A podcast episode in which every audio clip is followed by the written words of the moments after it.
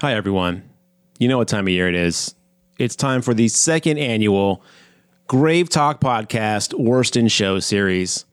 The series where we take the worst rated movie of a horror franchise and then we give it the Grave Talk treatment. We just just go in there, bash the hell out of it, bring it up, raise it up, praise its accolades. Accolades or alkalades? It's not alkaloids. Alkalides. Alcohol? Alcohol. Alkaline. We drunk as shit. no, um, so no, you know the deal. We're here for another year, so strap in. We've got four entries this year for you. So every week this month, you'll be getting a new Grave Talk episode where we talk about the worst in show, and at the end, we will crown a victor. And you know what? Maybe after the third year, we'll have the three go head to head, or I guess we could do four. I don't want to re-talk about these again. No, we just have to rate them real fast. If I ever have to watch these movies again, I would be disappointed. and speaking on that note, These alcoholic accolades are going to be very, very mild. I'll give you that much. oh, that was a nice little like. Speaking on that note, you could be like, "Greetings, all you Grave Talk." I wasn't done talking about accolades.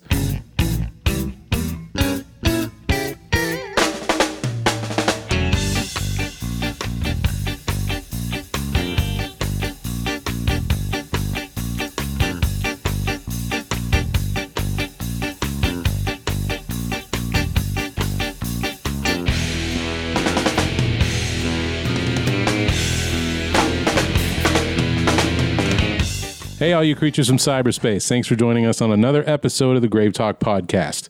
My name is Mark. As always, joined with Garrett and John, and we're back. I guess it's been a year since the last time we did this. I guess it was 2020 pre pandemic, huh? Approximately. Yeah. That seems like a decade ago. Mm-hmm.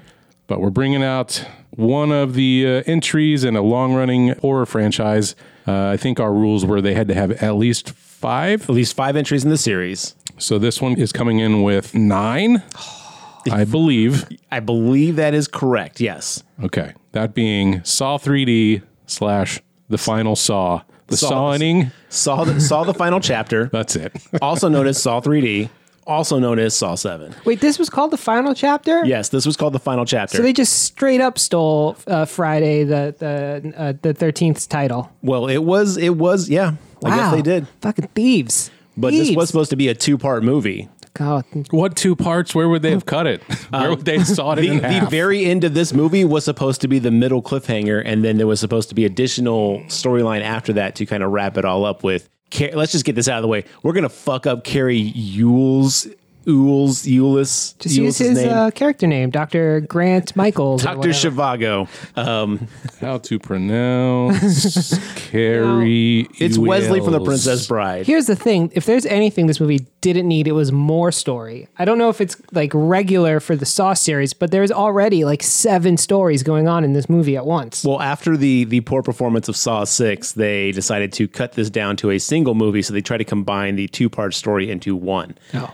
So Excellent decision making. Uh, nothing ever goes wrong when they make decisions like that. Uh, as Saw Seven, Cary L. Wes. I don't think what that's the right. computer says. Gary Elwood, That seems even more wrong. Let's slow it down. Cary L. Wes. Oh, that's normal speed. Okay. Cary Yules. Elwes. I know at least two people out there that are getting furious at me for saying this wrong. Anyway, Wesley from The Princess Bride is back in this chapter as a surprise guest. Were you surprised, John? I uh, thankfully they they don't expect me to remember who he was because they showed me who he was like 57 times. So no, by that point I wasn't terribly surprised. Um, but also I didn't know what was happening, which really sucks out all sorts of surprise possibility because I don't I didn't even know I was supposed to be surprised. Well, let me tell you, the franchise that is Saw is so bloated and just ripping at the seams with nonsensical plot to justify how a cancer patient was able to surgically implant keys in people, uh, set up these traps while also bedridden. But you know, you, you make enough of these, and you got to keep stitching pieces onto the storyline, and at some point, it gets away from you. And at this point, we are far, far away from you. Yeah, I didn't. I guess my first question, because I think it's important for me to know this immediately, is Was Jigsaw involved in any of these traps? Technically, yes. At the very end. Remember the very oh, end? So, okay, that last one, how would he? Okay, okay, we'll get there. We'll Whoa, get- whoa, whoa, whoa, whoa, whoa. Let's first off, let's point out that John, which Saw films have you seen? Okay, so theoretically, I have seen most of them. Theoretically No. or r- really? I haven't seen it In theory, communism works. practically any of them since they were uh, in the theaters. So Okay. long, long time ago. Now I remember Saw one. That one's pretty famous.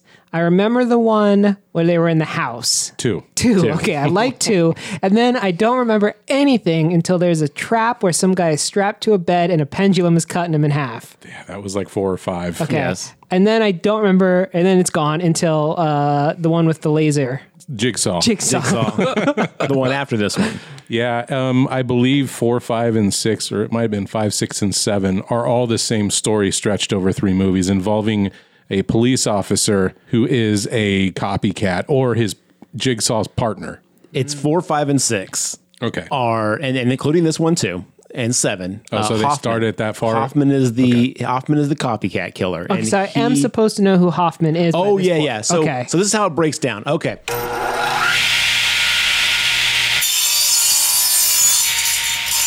Saw franchise. Gary just suffered through all of them back to back, all the way from number one, all the way to Book of Saw, Spiral, whatever it is, um, with Chris Rock and uh, Samuel H. Jackson. Samuel lord, S. that's S. a lot Jackson. of sauce. It's to make a best spicy meatball. I'll make a big tomato sauce for you. Saw one through three, connecting storyline. It's a trilogy. Honestly, I really, really enjoy Saw one through three. I think the stories it gets a little convoluted, but it actually does tie up nicely. It brings all the components back. I think it is a very well done, thought out storyline that kind of like makes you go like, oh, oh wow, that was connected to that, and this is this. Wow, that's crazy. So is Saw 3 the one where he has to get brain surgery? Yes. And they strap the bombs to the doctor's neck? Yes. oh, I remember that one. Yeah. Okay. And then that's the the girl, uh, Amy or Amber or whatever her fucking name is. Oh, um, the, the, the underling? his, his protege from the first movie, the very first victim he- we see in the, the very first Saw movie, Mm-hmm. she's been helping him through all these. And then um, what happens to her? Because she's her- gone she by gets, seven. She, she has a test. That's the thing is like she finds out that like one of the people who killed someone is the person in front of her and she has the opportunity to let it go or kill that person out of revenge. And he keeps telling her, um, Hi, Jigsaw. If you Yeah, played this Amanda. game and you're hearing this now, you've failed your test. Yes, basically he's like, he's like, there's one final test. Don't worry. And she's like, well, I'm not in the game. So, but the test was, is can she learn to let things go? Obviously, she couldn't. Bada bing, bada boom. Everyone gets all fucked up. And the end of Saw three, and this is a whole like, wow, that was crazy, intertwined and connected. Great. Part four comes out with some bombastic nonsense plot. You find out that later on at the end of four that it's a copycat killer. Five and six are very much like an, it's an interconnected story between the ex-wife, Jigsaw's history, his backstory, Hoffman being the um, copycat, and cops and the FBI who are trying to bring him down. It's complete convoluted trash. Uh, some of the kills and stuff are very entertaining, but for the most part, you can just wipe them off the face of the earth, no problem. This one comes back in and says we're gonna we're gonna wrap up that Hoffman storyline with a nice little bow. But what if we pulled it all back to the very, very, very beginning? Pointless.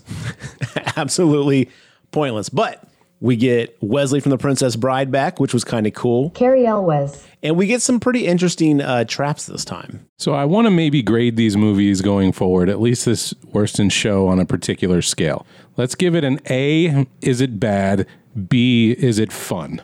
Okay, because I think you can be a bad movie and still be fun. You can be bad and good at the same time on I both agree. of those. So let's let's let's pronounce that because I don't think anybody who is going to come to the table with going Saw is my favorite franchise of all time that they give a shit about this soap opera nonsense that takes place between the traps. I think they're going to see people mutilated. I think that's exactly what people want out of these movies. Yeah. So I kind of want to give it a grading scale there. I think one thing was interesting is you said you liked these traps. I thought all of these traps were terrible. Well, you also don't remember four, five, and six. Okay, fair enough. So fair enough. That's there's true. Some, there's some there's some real bangers and there's some real flops, and it just it, it depends. Um, one thing I did find out in this movie, they filmed all the trap scenes at the very end of filming. They didn't do any of these in advance. These are the last things they filmed. Why filmed. not? Get all the blood shipped in on the last day of filming. Let's just knock them all out. it's definitely a good idea to use your most special effects heavy uh, scenes all the way at the end when you're out of time and can't make them good. So Yeah, why do the stuff that could basically put you over budget and cause you to revamp your scheduling at the beginning? Yeah, I do have some questions about the selection of people because obviously it's not Jigsaw picking the people anymore, so it's kind of widened. Widened. Yeah. you know, it seemed like the one through three there was a very specific pick of who Jigsaw was placing in these traps. Now, like this one's like, I want to play a game. You're a racist. it's like, all right, that seems a little broad. Yeah, why did you pick these racists? So It is a one whole- of the one of the plot lines of one of the previous movies was that um, someone else who was invo- jo- involved with Jigsaw was like, "You're not even following the game correctly anymore. Now you're just killing to kill." I feel like that was four. I- it might have been four or something like that. But basically, Hoffman gets called out for basically like this isn't what it's about.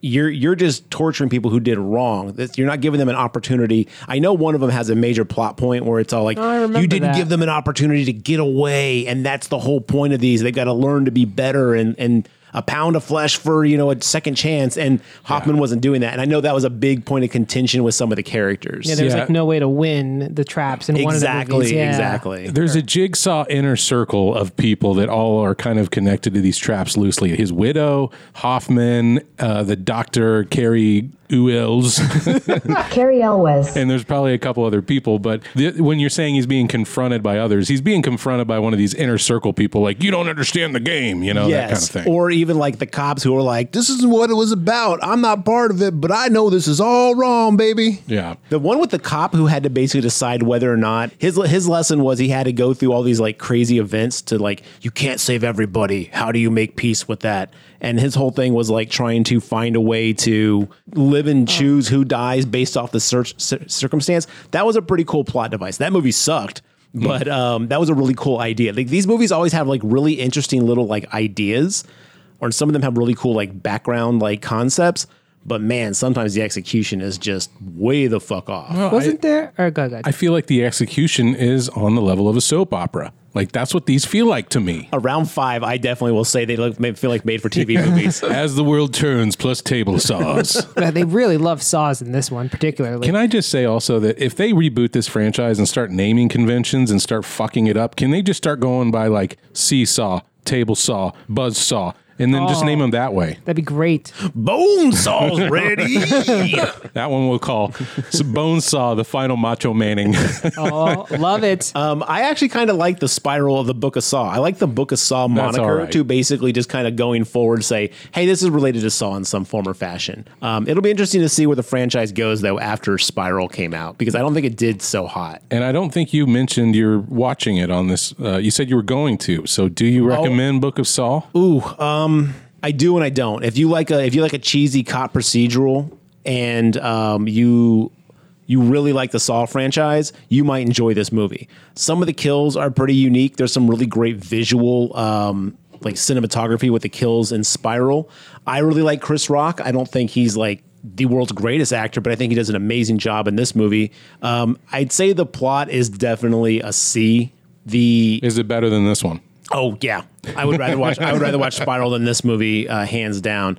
Uh, the kills are definitely in the high B, some of them A category for Spiral. I really like the pig uh, puppet in Spiral, but the fact that they used a voice that sounds like a guy like, "Hi mom, it's Jeff. I'm gonna pick up some stuff from the store today. Let me know if you need anything." Salvation was offered, but it was declined. He thinks he's Jigsaw. And if you're going to point fingers, 12th Street Bridge, I know that place. you should start by pointing them at yourselves. It No, sounds this- like a guidance counselor basically leaving a message because you missed your appointment, as opposed to like, "I want to play a game." So this pig puppet is replacing the little guy on Yes, the it's tricycle. placing the jigsaw on the or Billy. I think that's what his name is.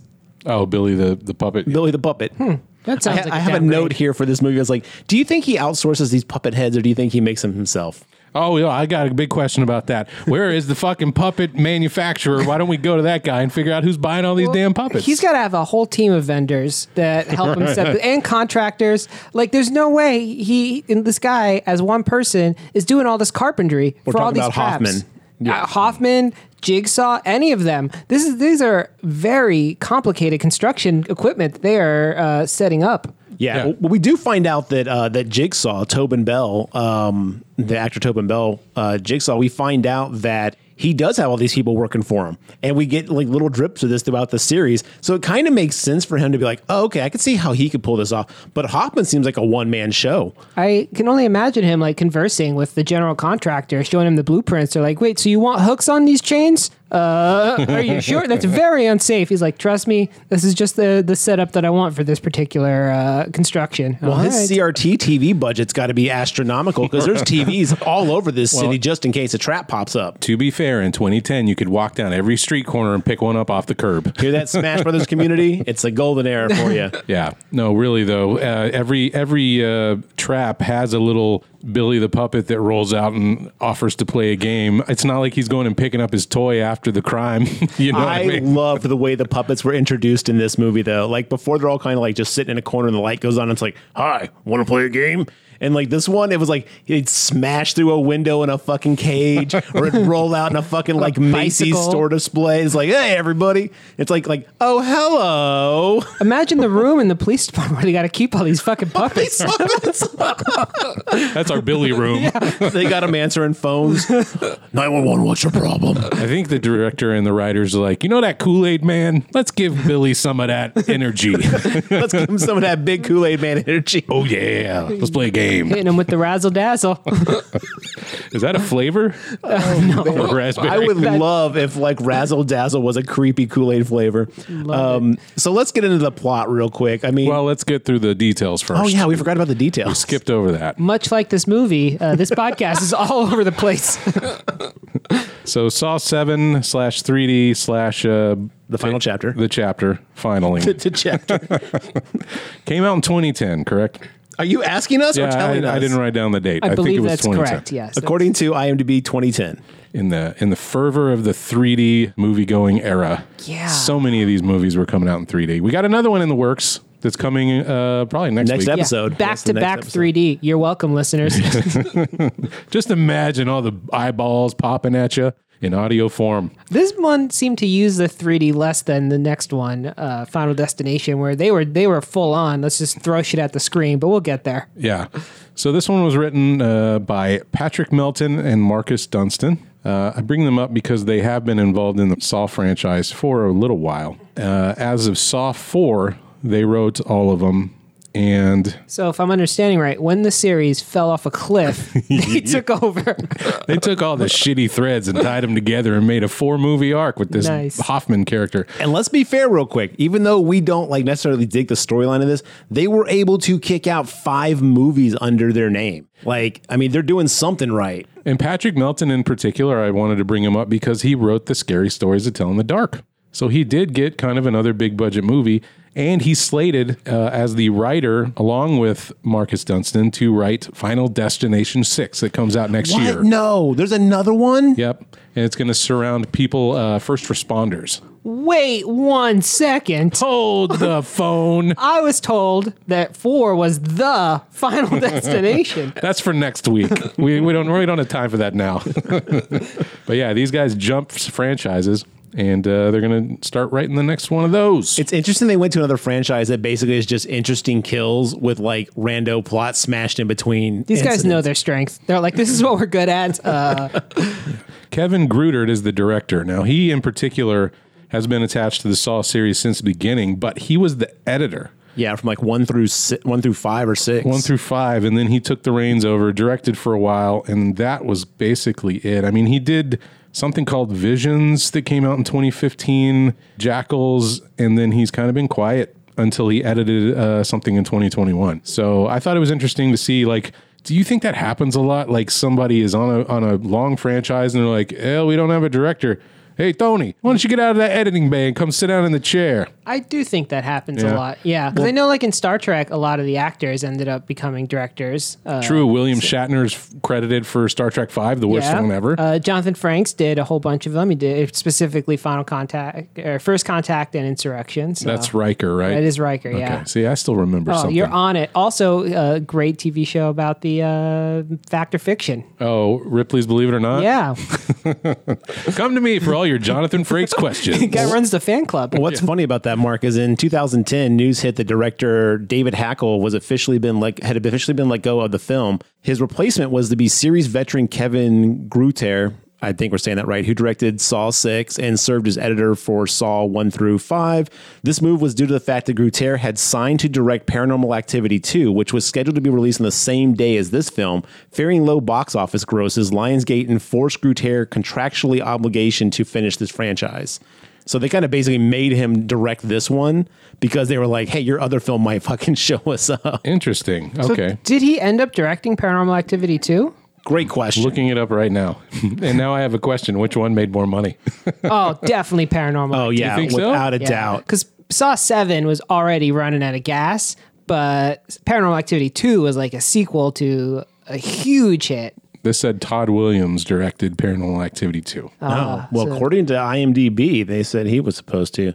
Well, I guess some other bullshit happened there. Maybe he couldn't do Paranormal Activity because he had to go do this one. How pissed would you be to get pulled from Paranormal Activity 2, which, while not a great movie, is still miles ahead of Saw 7? You could have worked with the great Jason Blum. Yeah. Of hmm. Blumhouse fame. Paranormal Activity 2 budget was 3 million and made 177 million. Okay. A little bit of change. Well, I think I said Saw 7 was done on a 20 million and made 136. Ooh, so Paranormal Activity 2 blew it out the water. Return on investment wise. Wow. All these franchises are coming back too. We I got a know. new Saw, Paranormal Activities coming back, I've- and Final Destination, the final DNA. I have no confidence in the new Paranormal Activity, but we'll see.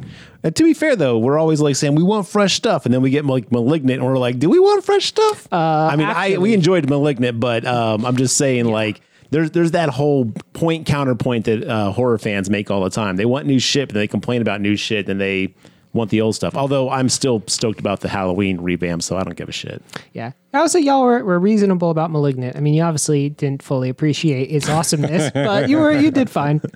you followed up, did you?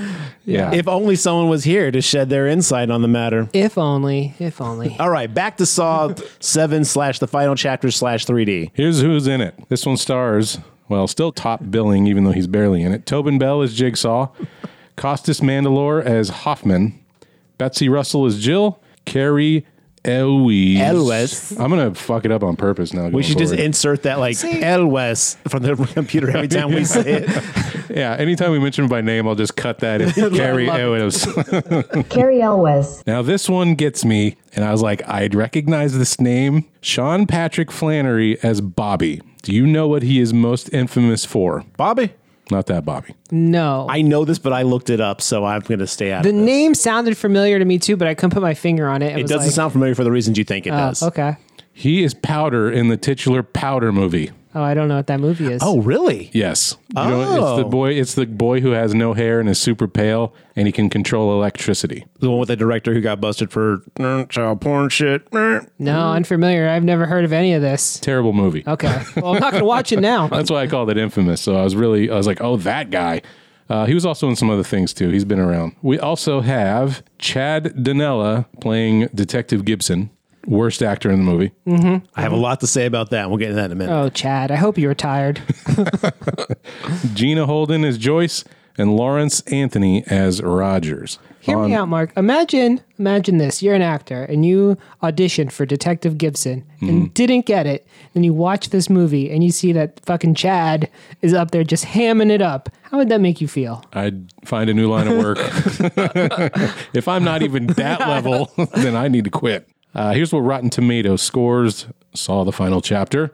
10% with the critics. So 90% of the critics that watched it said, fuck that. You know, the, So there's no mistake. There's no there's no mistake. It belongs in our worst of show series. Right. the 10% of critics who liked it are also like the one in five dentists who disagree and like just consummate like uh Ask your doctor about ivermectin. One in five dentists think, don't floss, you idiot. Nobody cares. Go watch Saw 7 instead of flossing.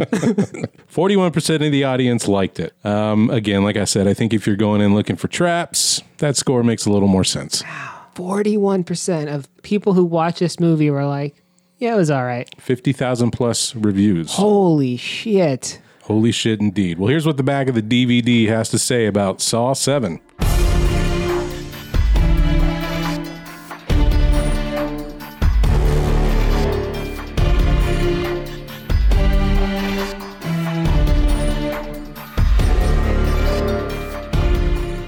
I fucking love the top line. From the director of Saw 6.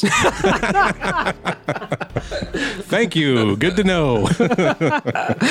As a deadly battle rages over Jigsaw's brutal legacy, a group of Jigsaw survivors gather to seek the support of self help guru and fellow survival Bobby Dagen, a man whose own dark secrets unleash a new wave of terror.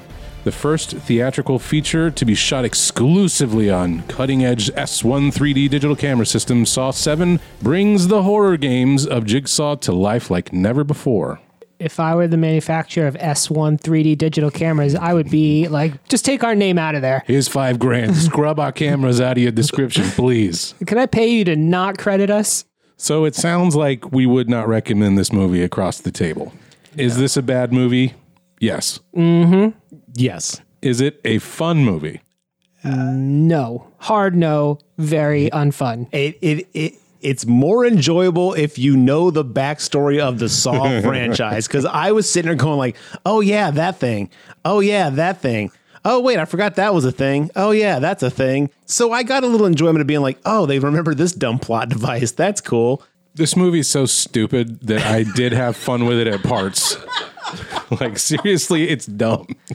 Like my favorite part of the movie I'm being nuanced. You're like, "This movie's so dumb. How dumb is it?" hey, my favorite fucking part of the movie is whenever the widow of Jigsaw thinks she gets kidnapped in front of the police station and then is hooked up to a soapbox derby race car track and then starts screaming in a nightgown and this soapbox with like a pointy end just rips her to sunder. and then she wakes up out of her bed and I was like, "Oh my god, that's not even physically possible." No. But like her body parts are literally just like That was pretty Everywhere. ridiculous. But they could do it in a dream sequence, and that was in 3D. yeah. It was all Oh, a good dream. point. Yeah, that's that's to service the S1 3D crowd. That's it. Who saw the back of the box and was like, let me see what this camera can do. Yeah. Uh, I'll tell you what, my favorite scene, similarly ridiculous, is uh, right in the beginning where three people are about to get sawed to death because apparently for cheating, uh, which seems like overkill. But this lady's coming down and she sees that one of them is about to win. And she's like, Oh, I knew you'd win. You're the best. I totally love you. And then he starts losing. And she's like, Just kidding. I was like, Oh, it's fucking Yeah. Oh, incredible. Oh yeah, she's she's full on trash. Yeah, so this is like a giant um like Yeah, it's trap display. number one. It's like a commercial display out in the middle of like a, a mall. There is no way this thing could have been built overnight without anybody noticing. I It's wish there was a giant like uh, like tarp over it, and then it revealed them asleep at the table. So let's describe it. Trap number one: dueling table saw. Like Garrett said, there's like two chads on each end of the table saw, and there's a, a blade right in their face. And if they push it hard enough, they can saw the other guy. And then uh, they're just like waking up, and there's like it's like the domain here at in Yeah. Austin. Like if that was in the middle of the domain, and people are shopping outdoors. They look at and see these people in the table or you know inside this plexiglass room and they're sleeping and they're like, "Oh, that's interesting." And then they start waking up and a crowd gathers and they're like, "What is going on here?" It's amazing. And the least effectual person on planet Earth tries to help them by smashing the glass with her briefcase. it's this tiny Asian woman who like I'll hit it with my briefcase, and it's like whoa, whoa, whoa, whoa, whoa. She wasn't it's like- even hitting it like with the sh- sharp corner of the briefcase. She was more like smacking the glass with the. br- It was so ineffectual. What could have been worse? An umbrella? Like literally nothing. She could have just been using her hand. It would have been equally effective. She slaps it. Well, we tried everything, guys. Let's back it up. So yeah, it's a reverse T. It's an upside down T. So there's a blade pointing up to the ceiling, two blades on the left and right. The mm-hmm. Chads can s- push this back and forth to slice each other open. And when they do push it left or right, the blade in the middle facing upwards will lean to the left or right. So the girl hanging from the ceiling, the the woman who has been playing them against the, each other and cheating them. And in the the backstory, uh, the little jigsaw puppet pulls out on a tricycle and is like, "Hey, everybody, how's it going? Do a little freeform comedy here. You guys can clap if you want. After that, we'll kill a few people." Loved it. Um, so Anybody here from Miami out there? he he goes, Hello, Brad. Hello, Ryan. I want to play a game. The same woman has played each of you for a fool, manipulating your love for her and causing nothing but pain. Her fun and games pushed you both to break the law to fulfill her material needs. She is toxic, and today, all of your transgressions will be made public. She's made you do illegal things for her love. And I'm like, let's hear more about what those were. Like at this point, I don't care about either one of these people. The bar is so low to be jigsawed now. It's like I saw you jaywalk yesterday. like, damn. If you kill one of the other guys, the woman falling from above will will live. But these two guys have to decide who dies, and neither one of them wants to do it because they've been played. And as John said, she's like, "I love you, Chad number one. Kill Chad number two. And then he tries to do it, but then Chad number two gets the upper hand, and she's like, "I'm just kidding, Chad number two. You're the greatest lover I've ever had, baby." She had a 50 50 chance and she blew it right out the gate. She chose the wrong Chad. And then the Chads at one point be like, you know what? She's not worth it, bro. Let's let her die. And so they do. They let her drop down as a bunch of people like watch this. And as the woman is being dropped to her um her death on the blade and getting sawed open, sawed open. The cops run up. The first time ever, cops haven't used their guns to immediately start shooting. The I was like, shoot the window. Yeah, like the least effectual cops ever. Their main focus is everybody get away from the box. Yes, they were pushing people away from the glass, and I was like, "Yo, guys, there's people getting killed right here." Also, now that we are in sequel six, movie seven, as it were, I thought you were gonna say Sequel City. this should be a common occurrence among everybody here. Like, oh, this is one of them jigsaw traps. Fuck, let like the, there should be a jigsaw squad at the precinct to be like, get them out here right fucking now. Spiral addresses that. Really? Spiral actually is like like this. It's been like almost like ten years since these Saw killings. Like I can't believe this might be coming back. So, but they're all aware, real quick, of like, oh shit, this might be related to Jigsaw. But No. he's dead. We know this. We know this. Hoffman was killed. What the fuck? Like they address the fact that it's like this is not a surprise to anybody. But Saw 7 does not address this fact Nope. at all, especially considering I don't know the timeline, but it feels like this all happens. Like one, two, and Two three weeks? happen within like a, a couple days of each other or some shit It's like that. It's very confusing. Yeah, four through six, and one through three is like one through three is like day one and two, and then four through six is like day three and four. Like, it's something stupid like that. It's crazy town. I mean, it's got to be. I mean, I know like five and six are like further out. It's like a couple weeks because they're finding bodies that have been But it's decomposed. all within a month period. Oh, you're right because Yeah. when Cary finds his okay, we'll get there. Well, he needs to take a break to build the rest of these traps. Cary Like, Elwes.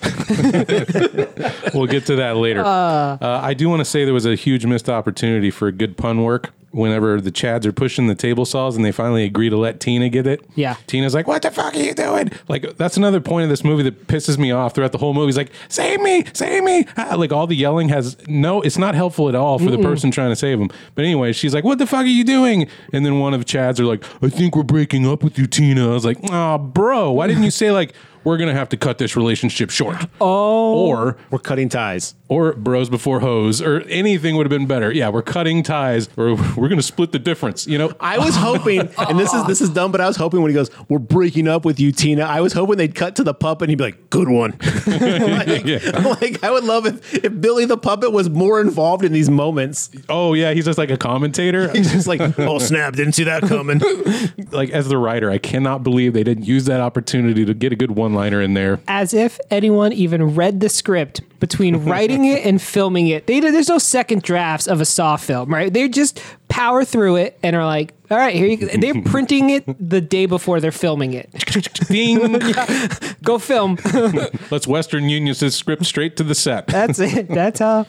Yeah, so the cops see this. Uh, the blood is super pink in this scene. I don't know if you guys noticed it, but the blood is like way too pink. They did not color correct the blood in this Should we take a moment to talk about the coloring of this film? Is- it's fucking awful. So bad. Is it like my memory, or were the effects always this shitty in Saw movies? Like I thought they were used. They were good. These were all really bad. they some of them were really good. I would say they got kind of cheesy towards the middle, but I think because of the 3D, they might have had to do certain things to pick up the 3D coloring. I think so too, because the Final Destination also had really shitty effects, and it was in 3D. So yeah, I just think that that our 3D teams were not quite positive how to make the 3D modeling work as well as it should have at that time. maybe because of the way they were shooting it for 3D that we got less. And maybe that could be the colorization problem that I'm having because in some scenes it's overly saturated and then in other scenes it's all green or it's all blue or That's a very all that's a very. Saw thing though. They've been doing that throughout the franchise the whole time though. it's terrible. Mm-hmm. I hate it. Every time it switched color, I'm like, oh, now I'm feeling green. I was like, oh, this cinematographer just discovered gel filters. Right, Great work.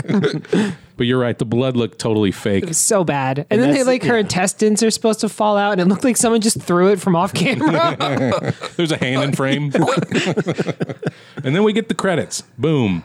And then it's like, just in case you didn't know what you were doing here, we're in a soft film. And then we get, and I appreciate the movie did this because I had not seen these in a couple years now, is we get a recap of the uh, events of six, or like right after six ends, we find out that the widow and Hoffman were in some sort of fight and he had the reverse bear trap strapped to his face and it was about to go off, but he managed to jam the bear trap in between the bars on these doors, which stop it from fully opening and ripping his head open.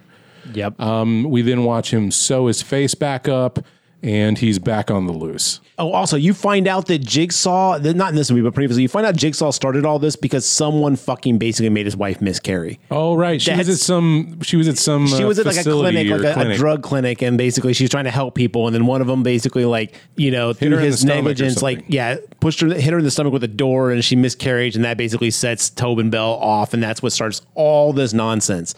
Um, but anyway, she in one of the previous films, like, I don't know what's going on, but he left this box, and she tries to play dumb. And then you, the big reveal at that movie is like, oh my god, she's known all along, and she knows that Hoffman's not playing the game correctly, but she's kind of in on it, but she's kind of separated from it, and then so she goes to kill Hoffman um, as a way of like, well, we'll set this all right for for my man Jigsaw. And then Hoffman's like, not today, sugar tits, or So- whatever he says. I don't know. If you don't remember these movies, you get notes like "Poor Jill" or I don't know, is she a bad guy? yes, she's she's just as guilty. There's blood on her hands as, as far as other people. Can you imagine if Jigsaw was married to Maddie from uh, *Malignant*? oh man, perfect match. Quadruple miscarry. What happens now? Gabriel get through those traps? Oh, there's the question. play game. I want to play, Daddy. I want to play. They just like bend her elbows backwards and snap out of the trap by like. All right, we're getting So sidetracked. here. that's how he you y'all commented. How did he have these like special forces type uh, combat skills? That's how he learned it going through jigsaw traps for fun as a child. Oh, there we go. We just linked those two universes for no good reason. Let's get through this trash. It's like a nice Anyway. training montage of Gabriel going through traps. So anyway, back to Saw. Um, we are at this point. We get that little flashback intro scene. Uh, Hoffman goes back, sews his face up, and Hoffman now is. This is the part that's weird because you think the Hoffman story is still like a major part of this, but let's just break it out real quick. So there's three parts, three storylines going at once. Hoffman now being exposed for everyone knows that Hoffman's the the copycat killer. Uh, Well, not quite. Jill offers to work with the cops, and she's like, "I'll give him up." And he's like, "I'm gonna need a little something, something before we give you that immunity." well, they kind of they kind Yeah. of know it's Hoffman, but yeah, they have confirmation at this point that it's Jill's Hoffman. like, I will only speak to this character that, from what I understand, has never been in the movies before. And who's the worst actor here? I, that's who I want to work with. Gibson, with. you're up. We're talking about Lieutenant Gibson, who is basically doing his best impression of Brad Pitt from the movies Seven and Twelve Monkeys. now is Brad Pitt better at this role? Oh God, yes. Yeah. Okay. Hi- Gibson's best impression is very bad. Okay, noted. It's basically it's just like give me some information. All right, oh, I'm, and I'm making hand gestures that you can't see right now, but it's basically like it's Brad Pitt from Seven when he gets frustrated. It was that what's that line? Jill, it's a safe house. Safe house. Safe house. It's a safe house, safe house, safe house. You get it? All right, I gotta go talk to somebody. Like it is so Brad Pitt from Seven. Then he was given a CD and he was like, What's on the CD? I love the the scene where Gibson is like talking to Jill. And he's like, "You're crazy. You know that? You're cra- you just you're just crazy." And he won't stop saying crazy. I think he forgot his lines. Well, he goes, he goes, he goes, if I were to tell someone about you, I'd say you're crazy. And I was like, yeah, you just said she's crazy, bro. We get it. You're crazy. You know that? I knew you were crazy the minute I laid eyes on you. Crazy. Okay. This is what we're gonna do. Crazy. C R A Z Y. So the, that that storyline is basically they're the cops have got to get Hoffman, but Hoffman's like now he's like, okay, the gig is up or the jig is up. I don't remember how the, the phrase GIF or goes. GIF, which is it? Okay. Yeah. and then um, so Hoffman's going to get revenge on the cops and basically kind of like put this whole thing to bed. Anybody who knows about him is going to get their comeuppance and get killed. So you've got that storyline. Then you've got the storyline of Bobby, who is a quote unquote survivor of a jigsaw trap, and he's giving motivational speeches on S- Saturday morning like TV shows, and uh, you know he's on talk shows. He's doing he's showing up to the the jigsaw survivor group, and this was kind of cool. Uh, he's He's got cameras at this jigsaw survivor group, and he's like, "Our scars, our minds will heal, but our scars never will. But we can be better." And he's like taking his shirt off to show everyone his scars, and everyone else from previous jigsaw traps, and these are all previous people from the movies, um, are like, fuck you. All I got was handicap parking, bro. And the other person's like, I learned to live and love again. And someone's like, well, fuck you too. And it's Yeah. like this crazy, like intense moment. And then out of nowhere, Cary Elwes. Wesley from Princess Bride um, stands up and goes, starts clapping. He was all like, oh, that's all well and good. And you can tell at this point, he's not buying this dude's bullshit. Oh, it, it- dude, it was some of the most melodramatic shit I have seen in probably five years. He's slow clapping, bravo. you know, it's just like, come on. ridiculous too that this person is trying to inspire these people who all have severe injuries and he's like look at my scars it's these two tiny little scars that are under his shirt it's like dude your scars are really in the grand scheme of things not that bad this lady doesn't have an arm anymore yeah, Harry Cary Wills doesn't Yeah. have a foot. But you said Harry Carey. Harry Carrie. Carrie- Jigsaw wins. Jigsaw wins. Yeah. i was suspicious of this of this gentleman Now you don't know actors. You say you don't recognize anybody or know names. Did you Correct. recognize him? bobby No. Cary Elwes. great question at first no then i was like oh wait i do piece together what's happening here Well, because the other huge actor in this film is Mr. Flashback. Mr. Flashback is going to show is going to pop up randomly throughout the movie, and at the very end, my favorite is Mr. Flashback strikes twice, right in a row. One for Jill, one for this doctor dude. Yeah. and he fills you all in in case you didn't see any of the saws. Yes. That was very helpful. In fact, this movie opens recapping the end of Saw 1. I was like, thank you for that because I basically for I mean I remember that he cut his foot off and then I was like, all right, that's all I need to know about Any that. so. good moment of script writing when you basically have to stop and be like, wait, we got to put flashbacks to make this make sense. If you have to do that more than once, scrap your script. A la my soap opera reference. Like, Yeah. This is what this feels like. This movie's like 20 to 25% It's flashback. amnesia. um, but yeah, so that's the one plot line is the cop plot line in Hoffman. The other plot line is Bobby um, doing his little self help thing with. Well, let's uh, just get him out of the way. Like he's a fraud. Yeah. He he's this one of the flashbacks shows that Bobby was sitting at a bar and watched a newsreel of uh, someone getting interviewed from one of the saw traps, and he's like. Man, that's you know, you come out of that the other end or something, and his buddy goes, "Man, we could make a cool mint off that if we were, you know, had the right mindset and actually had it happen to me." And it sets the whole plan in place where he's going to bullshit his way and create a false narrative that he was actually one of the survivors. Seems like a very risky play, knowing that apparently these murders are continuously happening. Uh, Bobby's Right. still just thumbing in the eye. He should have waited ten years. At least, yeah, because he writes this book, and then to- uh, Jigsaw comes up and is like, "Sup?" But that's a flashback too. Like there's okay, there's there is a flashback moment where you you kind of get like when you first see Bobby like getting success from his his uh, made up story about you know being a survivor, and he's signing books, and um, someone comes up and it's like it's Sarah with an H, and he's like, okay, here you go, and then Tobin Bell walks up, and he looks like Steve Buscemi from that meme. It's like, what's up, fellow teenagers? He's got like a, a hoodie and a backwards baseball cap that doesn't fit on his head, and he's like,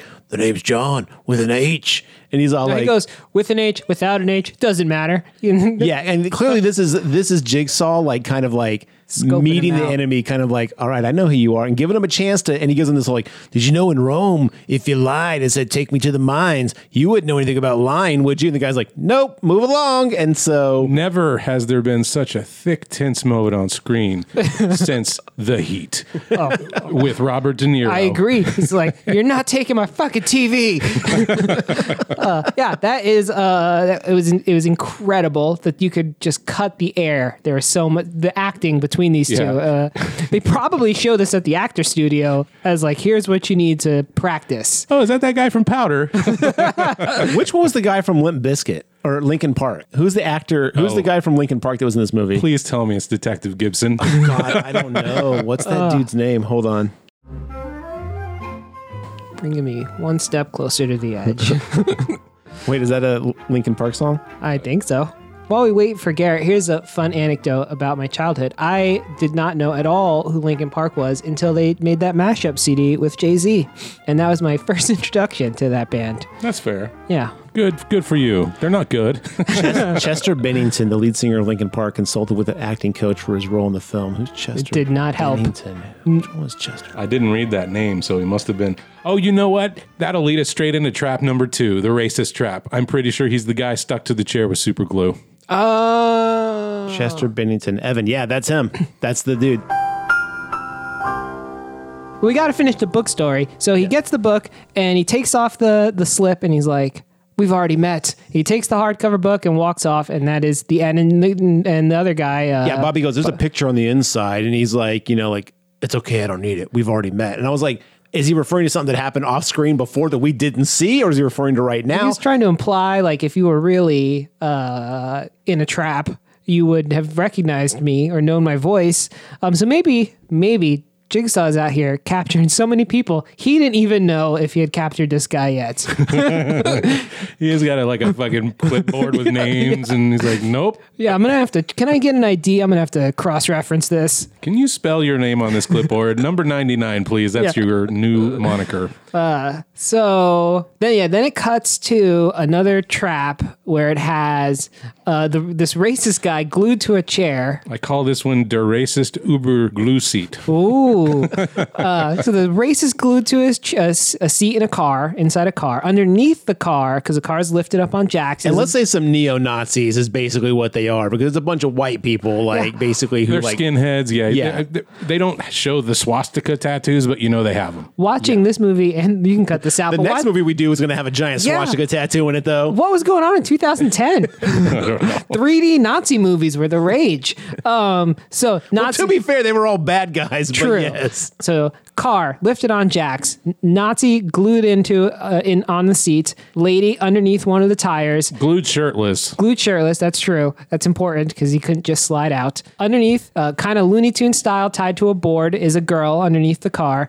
and then in front of the car is another, I assume, racist, Yeah, yeah. It's, it's safe to assume they're all racist. like chained to a fence or a door, really. The, the garage door. And then behind him, there's a dude with a giant ring through his jaw, through his mouth, tied to the bumper of the, the, the, the car. Yeah, So there's, there's two guys. I forgot about that guy. One, one like taped to the garage door, and then one guy behind him with that. through his- Head, shoulders, knees, and toes. he's got a ring through his mouth connected to the chain at the back of the uh, El Camino Yes. that they're in. Sweet El Camino, by the way. Yeah. well, if you got to go, that's There's no reason to drag El Caminos into this. Um, so yeah, basically, and then out of nowhere, the eight-track. It's an eight-track player that Jigsaw has recorded. That is a original El Camino. They didn't swap out the store. I or understand, but the fact that you know the fact that Jigsaw has to go like, let me scope this out. Ooh, they don't have a TV, they don't have a radio, they don't. I guess remember, I've got to go not- have to cut a A track. Remember, this isn't Jigsaw anymore. This Oh, is right, Detective Hoffman. Hoffman. So somehow he has an eight-track recorder. I Did guess. those And everything exist he in needs. 2010? Everything he needs. Well, when they were shutting down all the studios, he went and happened to pick one up. He's like, "You never know, and I'm going to need to mass produce eight tracks." Or there's one in the evidence room Look, from his, the 70s. his puppet guy's got to hook up in the eight-track community. Okay? Okay, okay. So he records it. It's all like, you and your friends are racist. You've basically spread racist ideas. You've done racist stuff. You're terrible racist. So basically, what you got to do is you got to rip yourself off this seat and pull this lever, or else you're going to kill all your racist buddies. Yeah. And then immediately they're like, fuck you, do it, you son of a bitch. And the guy's just like, all right, no problem. I got this. The bar just keeps dropping. They couldn't even really identify a racist thing to be like, "Hey, you uh, set crosses." They're just like, in general, you're living a racist life. Well, he, yeah, oh, I I think that at most it says you judge others by their looks. So now you have to mangle your body Not by to your look, save but, yourself. but like their skin color. right, And a la, you now you have to rip your skin And he goes, off. You're going to learn that you may see differences on the outside, but we're all the same color on the inside. And I was like, Boo. I was like, Come can on, do man. better. But to be fair, this is Hoffman, not Jigsaw. So the bar has been dropped, as you said. Yeah. So anyway, uh, um, now back to very unrealistic body Back physics. to- Oh shit! Heyo. Uh, totally on purpose. Very unrealistic body physics. This person probably very substantially glued to the bench seating of this beautiful El Camino. epoxied, if you will. Yeah, and he's got to pull himself off of it. Now, I have no doubt it would hurt like a motherfucker, and you would probably leave quite a bit of skin. But as we see, as he very slowly pulls himself off, it is like pulling muscle. It degloves his back of the back of his arms and his his back. Like It- it, just basically like rips it off like you'd fucking peel a potato. It's just not how skin works. At all. That's how latex works, though. Yeah, that that's true. In fact, just feel your back. It's your skin's not directly No, connected seriously, to your- audience, everyone, take a moment Yeah. right now. Feel your back. Doesn't that feel good? There's Isn't a little nice? bit of, of play there. You're not ripping your whole fucking back off. Uh, and maybe you're thinking to yourself right now, man, I need to work out a little bit. But you know what? You're all beautiful. You we love you anyway. So you know, don't don't be too hard. don't fuck yourself. around with your back. Do some workouts because uh, I just threw out my back about three days ago. Where'd you throw it out to? You are the oldest man I've ever met, John, Well- and you're younger than both of us. I was out for a run, uh, and uh, that was the end of that. All that physical I activity went will to do the end that. of the driveway, It was- threw it out, came right back. It was the in. worst. No, I went. I was in a park and I was running, and uh, and then I couldn't stand. Was up it straight. Lincoln Park? Oh shit! Damn! Back to the movie. Uh, so don't don't don't uh, don't neglect your core is what I'm saying. This has been a life tip from John. Thank you, Or, John. or you'll find yourself glued in El Camino and you can't rip your fucking no, no, no. That's if you're racist. yeah, don't be racist. right now. The bar's dropping. Okay, so listen. You haven't worked out in three Exactly. You filed your taxes two days late. You've been paying for a gym membership you don't use. So I would love fucking Billy rolls out with a little sweatband on his head and is like, You've been sitting on that machine for five minutes. Either you're gonna do some reps or you're not. You've got two minutes to get off that. You have 30 seconds to do 20 push-ups. Um, so anyway, Evan is ripping his back off, and I thought he was honestly gonna do it, but um, he well, let's doesn't talk hit about in the timer. Every one of these traps are set far too low for any of these people Well, to that's actually the thing escape. about But that's Hoffman, the lead though. into the other movies, But right? that's well, yeah. Hoffman basically has been doing this stuff to kind of tilt the scales. I'm here to kill, not to. Yeah. He's here, he's here to set things right, and you actually find out in a flat another flashback the reason Brad Pitt cop in this is like Hoffman used to be my old partner. He I was getting attacked by a homeless psycho, and he just shot him cold blood, and I had to report him, and that's why Hoffman hates me. And you're just like, oh, so Hoffman's just out for vengeance. He thinks he's the fucking Punisher. yeah, except he's way shittier than the Punisher. Yeah. Uh, but also, I mean, I do agree. There's no way he would have pulled this off. But this gentleman, this racist, uh, doesn't know about the band aid philosophy of just yank it off. Because he does go as slow as most excruciating as possible to rip himself off of the seat. You're right. Uh, he should have just gone in one big just go. Uh, it would have hurt. I mean, it would have hurt like a motherfucker,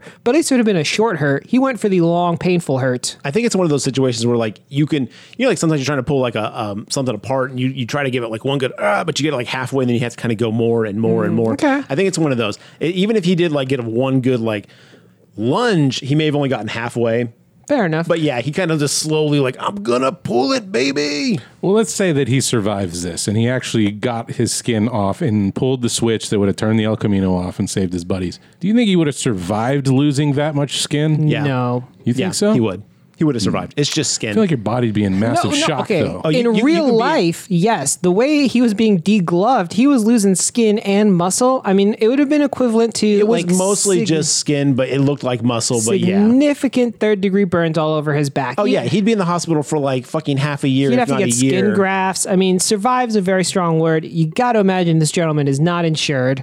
Uh, so, Your racist ways never pays, gentlemen. Here at Races of Omaha, we've got you covered no matter who you hate. yeah. oh um, God, there probably is a racist insurance company. Uh, but So- yeah, so anyway, it's a glorious trap that it, it makes no goddamn sense at all, except for the fact that Hoffman's using this opportunity to kind of like get all the cops out of the precinct so he can break in and kill Jill, who's in holding under their protection.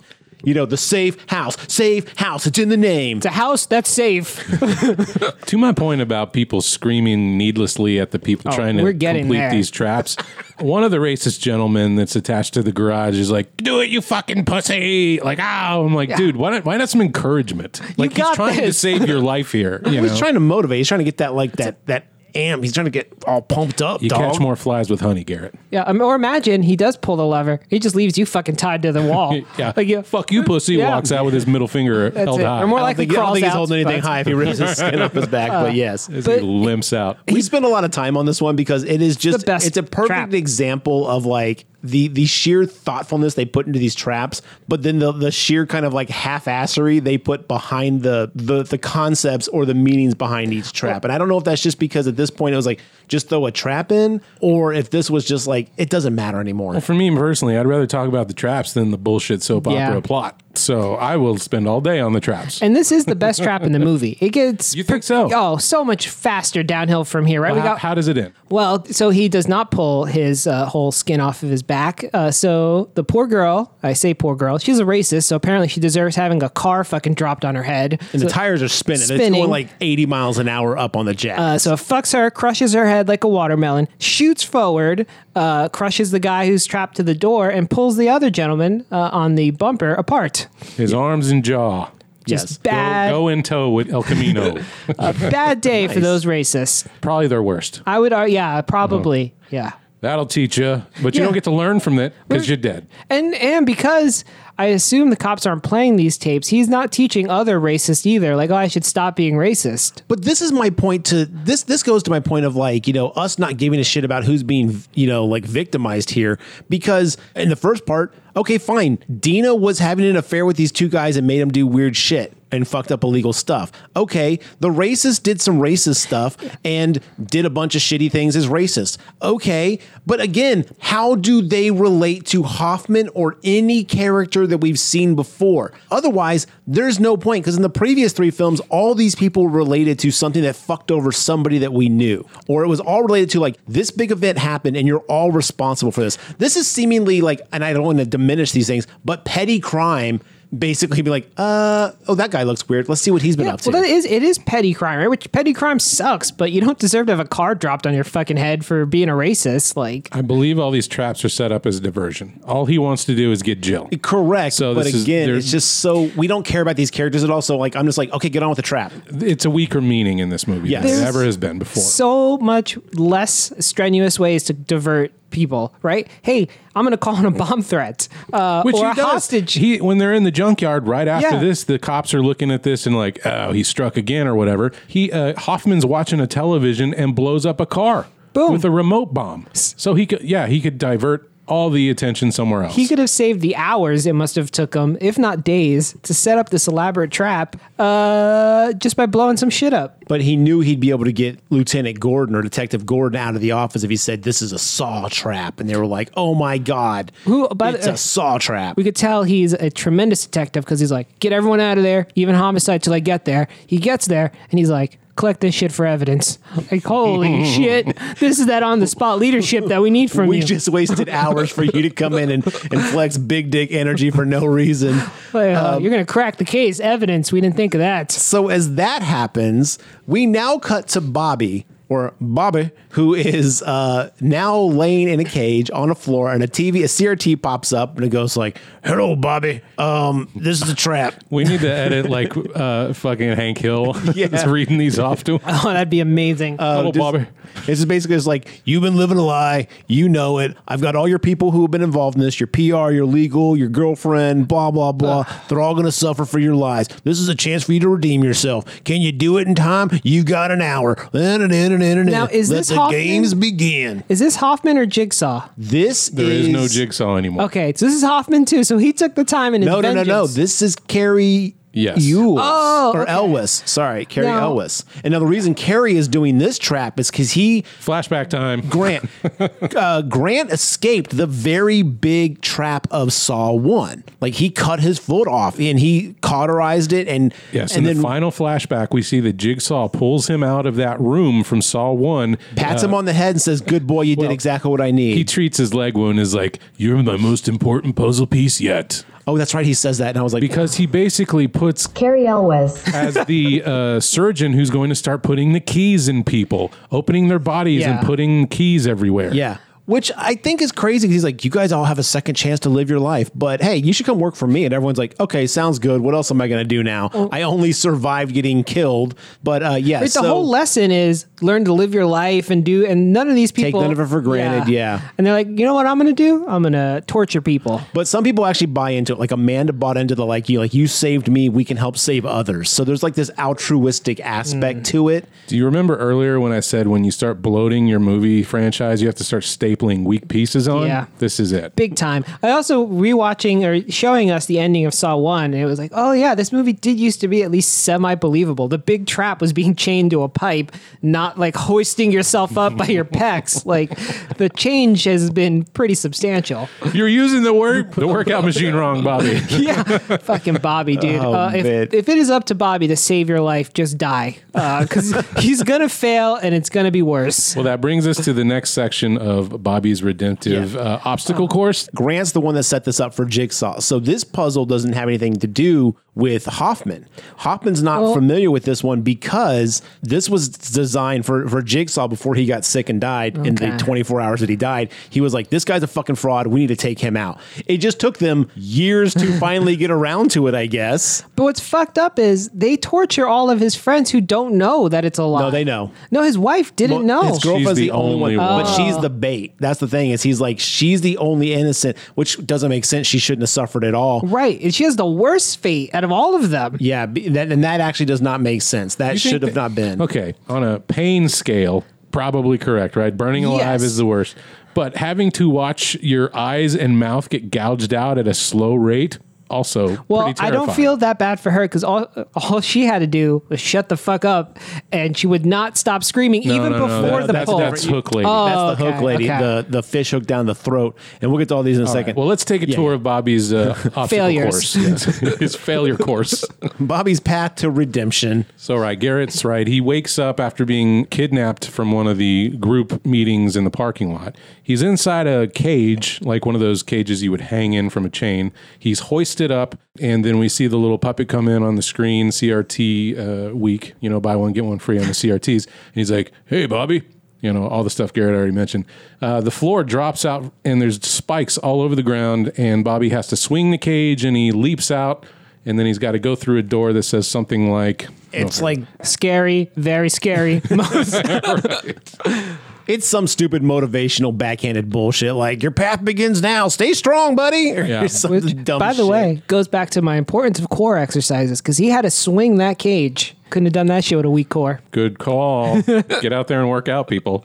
So he walks into the next room, and it's his publicist who is chained up in a chair with this circular iron oval around her with metal spikes poking in all directions, right? towards her neck. Yes. Right. The woman who spent her time lying, constantly verbally lying to everyone about Bobby's past, has a fish hook down her throat with a key on it, and Bobby has to pull the fish hook up out of her esophagus and throat to get the key and unlock her.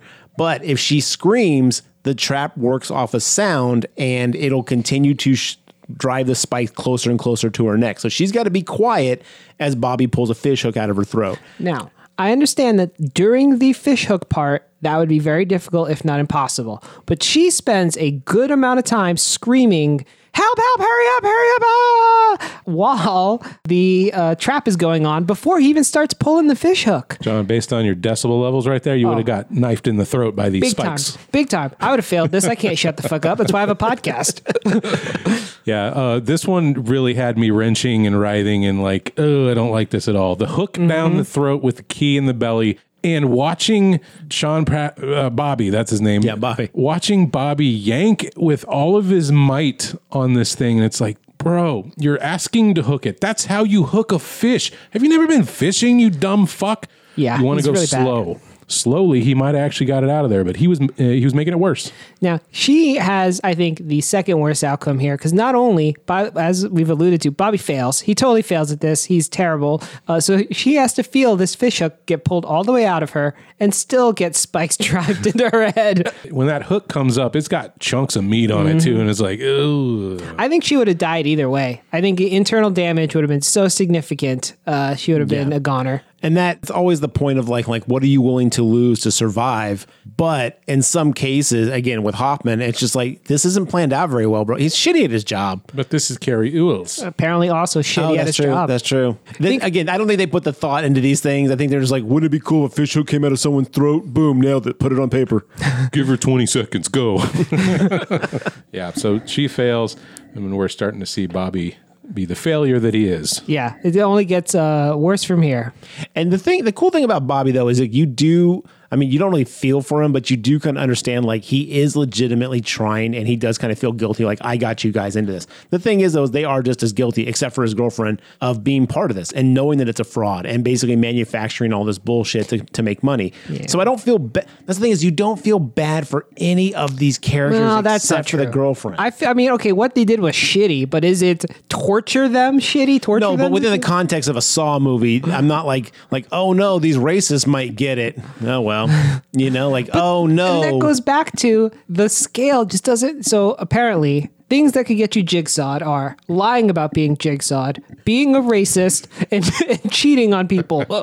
like, there's just. Uh, I know. I know the screenwriters didn't put any thought to this. Let's move to the next trap. Trap number five lawyer on a table, spikes pointed at her eyes. Oh, this is the slow motion one. yes, it's like a traction table. This is a workout machine, John. Would you like to describe Now- how to use this correctly? I do feel bad. Sorry to Where's go- your precious Cornell? yeah. This is more about you got to have really good leg strength. Hopefully, he's not skipping leg day at the gym. Uh, but now, I want to add while Bobby is a failure, I do believe it is a very realistic scenario uh, as to what would happen if I were in this situation. I don't think I could do better than Bobby. Uh, I just want to note that he sucks. So he's doing a leg press of some sort, right? Like right. I just mean in with- general. But Oh, in this, in, in general, in every one of these traps, I think I would have failed as fast or worse than Bobby. Right. The, the scales to win are impossible. Yeah. The whole goal of this machine is you have he has to hold up a lever like he can put it on his shoulders uh, for 30 seconds and if he can do that she's free So the table the table rotates as she basically like will rotate up to a standing position and then forward. And there's three spikes positioned to go through her eyeballs and down her mouth, like giant sharp spiked metal like poles.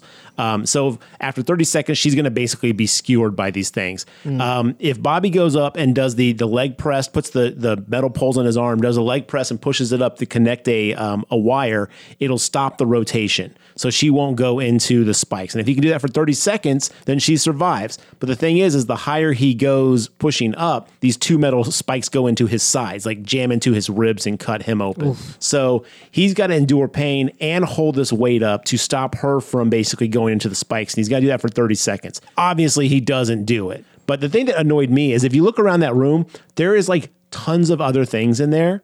There's like uh, bookshelves. There's like pieces of metal. You could have rigged something to stop those spikes from going into your side, or you could have like fashioned something to turn to your left and right and then push up on it, as opposed to like following the trap exactly as is. But again, I don't know if they're have that watching. in a minute Well, though. I feel Oh, yeah, I'm not going to be like, well, this is this is guaranteed to kill me or fuck me up. So let's quickly like assess the situation. Is there anything else that could help me in this moment? And in other Saw movies, I remember them looking for things like that, and it was like, oh, Jigsaw already thought of this, and you can't get around the trap or whatever.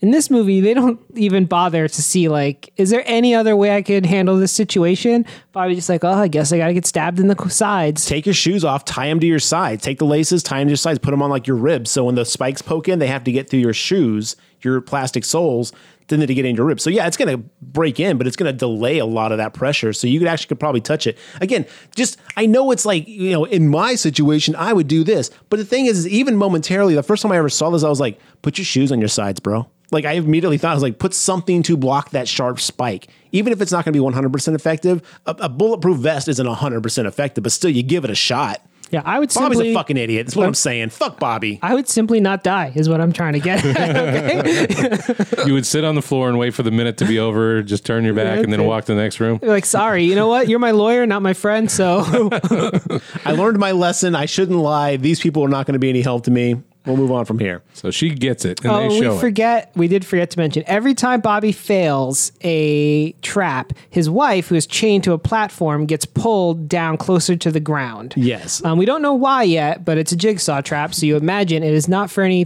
good reason. Yes. There's not a positive at the end of all these deaths.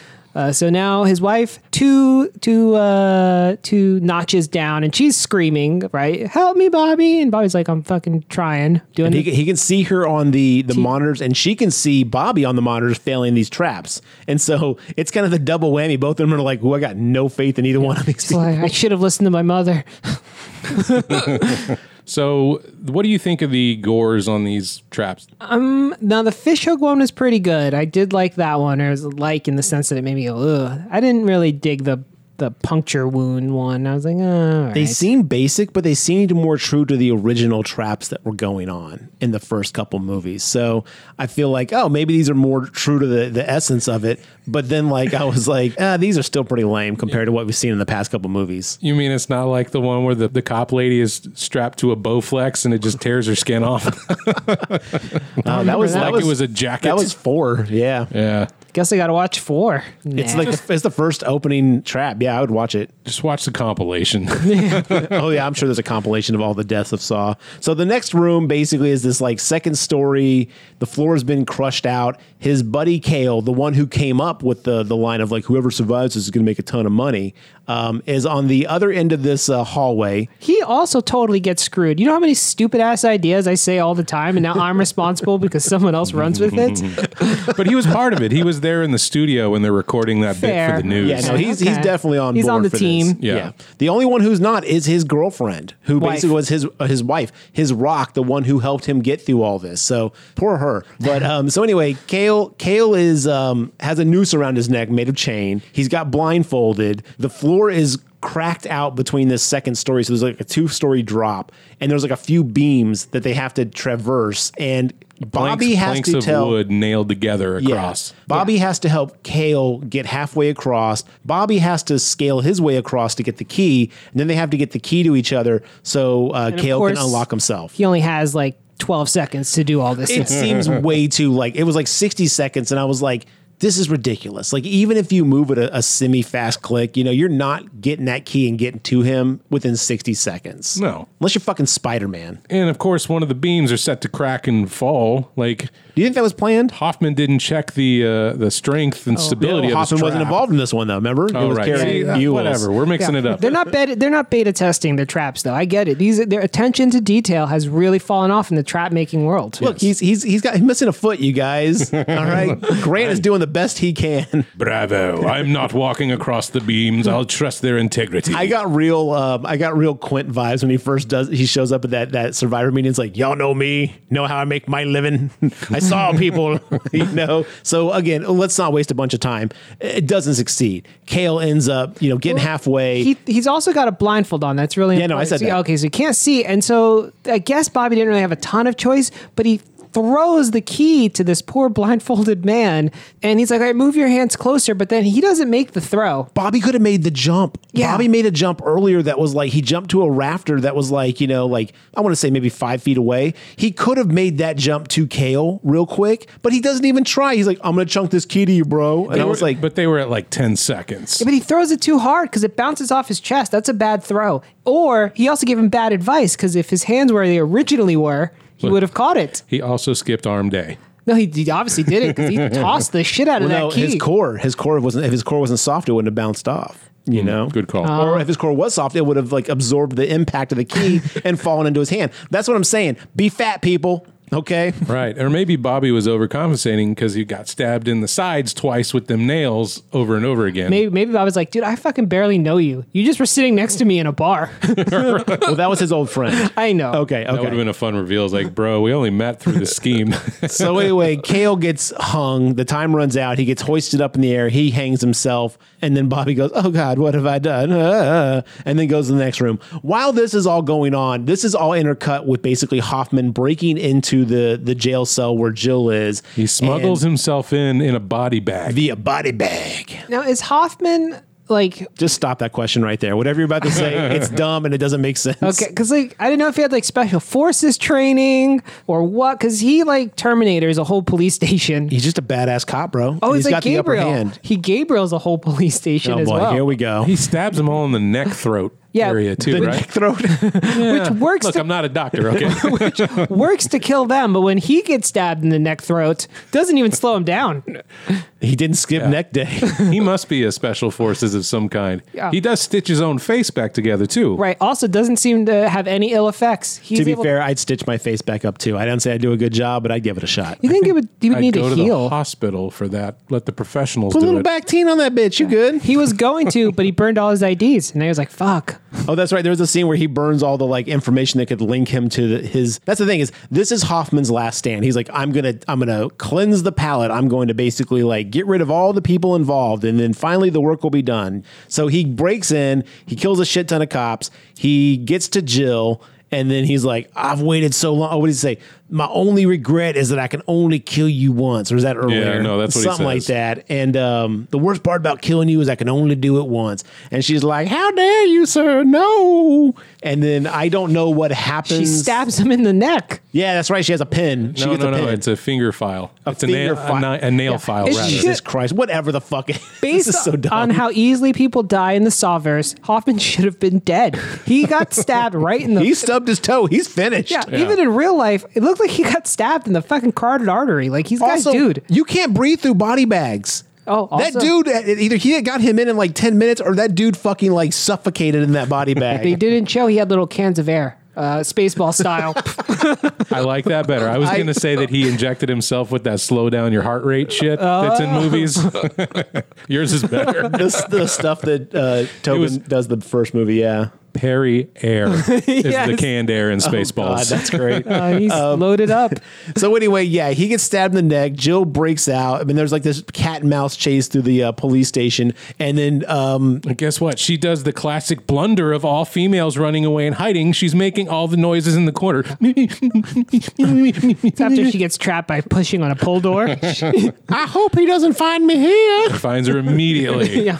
Grabs her, straps her to a chair, goes to the the evidence room, sees the uh, the new reverse mousetrap, and he goes, "No." Let's get the old rusty one, and he grabs that, puts it on her model. head. He puts it on her head, and then in 3D, glorious 3D fashion, we get to see the mouth trap thing actually work, and it blows her face open. It rips her mouth open. It chunks fly at the screen. It, this is basically this is the whole The point gimmick. for 3D. Yeah, It's the gimmick. And we get to see the mousetrap finally work on someone. It's disgusting. It was is probably pretty one of the coolest and grodiest like kills in this movie. Um, but she's dead, so now Hoffman's like, bada bing, bada boom, we're good to go here. And then Wipes his hand and walks out. now we cut back to Bobby, who now is in the final room with his girlfriend, who is on this giant metal platform, basically on her knees because the chain has been pulled so short because everyone's died. He goes to touch the fence around her. It's electrified. Oh no, what's Bobby gonna do? At some point, the the TV pops on, or like the the doll busts through the window or some shit like that, and it's all like, "Hey, congratulations, you suck at this. Uh, now your girl's got to die," or something. I don't remember exactly what's said at this point. Well, we missed the part where he's got to pull his own teeth out. oh, that's right before this room. Yes, To get to his girlfriend, there's a uh, a combination that he has to enter in on a console to open the door. And he's like, Bobby, won't play a game? Are you a dental fan? I am. I love dentistry. Inside of your mouth, there are two teeth. On these teeth are numbers. They're printed. You have to yank them out of your face, put them in the right order, and the door will open. How do you get numbers printed on your teeth and not fucking know it? You Even don't. if you're Cary, Elwes. you still, how do you manage without going like, hey guys, you know what? I think I got roofied last night and tattooed on my teeth. What's this weird feeling on my tooth? Oh, what's going on here? Like, Well, when he got kidnapped from the parking lot, it must have had a Sharpie with him and just went, You think it was Sharpie? yeah, hope it didn't uh, rub off. which it would have. Yeah, definitely. Yeah, it doesn't make any sense. But it, this scene was pretty gross because I don't like when you have to pull your own teeth out. That's uh, Have you had to do that before? oh, so many times. I barely have any teeth left. So I brushed my one tooth. it's, it's As someone who has actually tried to dislodge a tooth when I did not have dental insurance, I did not come close to succeeding. I did not make a lot of progress before I was like, this is the dumbest goddamn idea I've ever had in my life. Let a professional take your teeth out. Always. Novocaine is your friend to people. If you don't have Novocaine, being knocked out's not enough. The, the pain is unfucking bearable. The moment you get underneath that tooth, you're done. So, yes, these scenes always churn my stomach because I'm just like, there's no fucking way. Like you'd be passed out from the pain. Remember the movie Castaway with Tom Hanks? Yeah. Where he has to knock his tooth out with that fucking uh, ice skate and he passes out from the, the sheer pain of it. That shit's realistic. Like there's no way you're staying awake after ripping your fucking teeth out. fact. So another grave talk life tip: leave dentistry to the dentist. Leave dentistry to dentist. One out of five dentists agree. um, I pulled out some baby teeth. But well, those are different. Well, that's those are different, right, yeah. The roots have dissolved yeah. enough. I had a tooth that was l- broken and it was loose enough to where I was like, well, I can get this piece out and maybe it won't wiggle and be painful. I basically sterilized a, a very sharp, tiny screwdriver, like a little like mechanical one used for like computers and stuff like that. Sterilized that, boiled it, and I was like, I'll put it underneath and then just pop it out. Um, I got the tip of it just barely in between the gum and the tooth, and I was just like bawling in a way that was unbelievable. I was like, no. And then a little no. kid on a bicycle rode by and says, I want to play a game, Garrett. yeah, it was like a saw trap you got going? on over there? at this. Seriously, get in there, you pussy. Get in there, you pussy racist. I'm not a racist. like, I'm not. Why do they keep saying that? But um, yeah, so he pulls the teeth, he enters the code, and now he's in the room with his girlfriend. The the fence, the the shittily put up electric fence around him. He goes and touches it, and then he touches it again, and all I could think is that line from Jurassic Park is like, they never hit the fence in the same spot twice. The testing it for weaknesses. Yeah, well, Bobby not as smart as raptors. Everybody know that's obvious. Uh, we we Jigsaw did, runs out, clever girl. we did miss a totally. We don't have to get into deals, but all the cops get killed too by. Uh, Oh, they're trying to open the door and these pellets drop into water and gaseous poison fills the room and kills Oh, all the cops I as they're for- trying I to totally get into forgot the about facility. that. it's so yeah. irrelevant, and and the bad actor gets badly killed by automated machine gun turrets. That that scene. Oh, you're right. okay, so the scene with the cops is like someone in the writers' room is like, "Wait a minute, what about all these cops? Yeah. let's write them out of the picture. Those guys are gone, right?" And as as Detective Gibson, the worst actor on the planet, is trying to solve all these things, and he's getting all these "wait a minute" moments after the fact, way after the fact, which I'm like, this guy's the worst detective I've So ever bad. seen. Walter White style, Breaking Bad, fucking machine gun tour pops out of the corner and just wastes them all. Done. They're done. Which I, which I was like, I was so upset about. I was like, that is so not Jigsaw. Yeah, like no that- he would trap. not do that at all. Like he wouldn't be like, like surprise machine gun. I want to play a game. Duck. well, it would be when they're like, "Shit, we've got eight minutes of movie left. Uh, machine gun them all." How do you not tie a puppet to the back of that machine gun to make it look like Billy is like just Oh, mowing you down, like blah, blah, blah, blah, blah, blah, like Rambo style, like oh. Put a, put a red bandana on the puppet. Yes, because lack of attention to detail. That's why. Also, bad cops. They didn't check every corner of oh, the room. Oh, These cops are the worst. They would have cops. found the machine gun This turret. is, this is the problem. If I was Jigsaw, I'd put way too much time into the puppet aspect of things. Like, yo, the puppet show was great, but this puzzle fucking sucked, bro. and you're like, oh, I forgot to put bullets in the turret. Damn it. click, click, click, click, click. The oh. chair rolls up where the spikes are supposed to be. There's nothing there. She's like, "Oh, I guess I didn't get spiked." And I'm like, "Shit, I forgot something." That's the training years. so this part really pisses me off because yeah, so all the cops get mowed down as they're trying to get into the facility where Bobby's doing his thing. Hoffman's Hoffman is. We'll get back to Hoffman in just a second. Oh, this is when he's killing Jill. Yes. These are Yeah, yeah. happening at the same time. And so then we cut back, and Bobby, like the, the TV comes on, is like, okay, Bobby, you lied about basically having to put spikes in your pectoral muscles and lift yourself up. Now you got a chance to really do it. You can live the dream, baby. And so um, I don't know why I'm sounding more like Macho Man as this goes on. Can I, man, I want to say that Bobby has been skipping core day because his chest is made of cake. The way that those hooks slide into his No muscles problem. with no He's not putting tension them or in the muscle, pressure. He's putting it like under the skin. It looks like Which you got to go explains- deeper, bro. Yeah. But he's his- putting no effort into getting them in there. He's like, "Ah," and there's like, bloop. Because all humans in horror movie are made of some kind of Jello Play-Doh mixture. It's Play-Doh and Vaseline. Yeah. kind of like that necrotronic lady you guys were talking Yeah. about. Yep, So yeah, he slides him right in, and it's like I agree. He needs to go way deeper because, uh, shockingly, he pulls himself up, and it seems like it hurts like a lot, and then his skin gives out, and he falls to the ground. Well, okay, so we haven't properly described what he was supposed to do Oh, and what that's he was claiming he had done in his book Tell All, How I Survived the Jigsaw or whatever the fuck Why it's didn't he called. just hook it into his belt loops? Jigsaw, a summer to remember. Yeah, that's a good. God damn it, John. That's a good point. Nobody's there to say he can't do anything because all he's got to do. All right, the trap at the top of the trap. There's some sort of outlet plug he has to reconnect, and he's done. And the the video's like, better put it through your chest, Bobby. and he fucking does it, and then it rips out, and he falls to the ground, and is like, ow.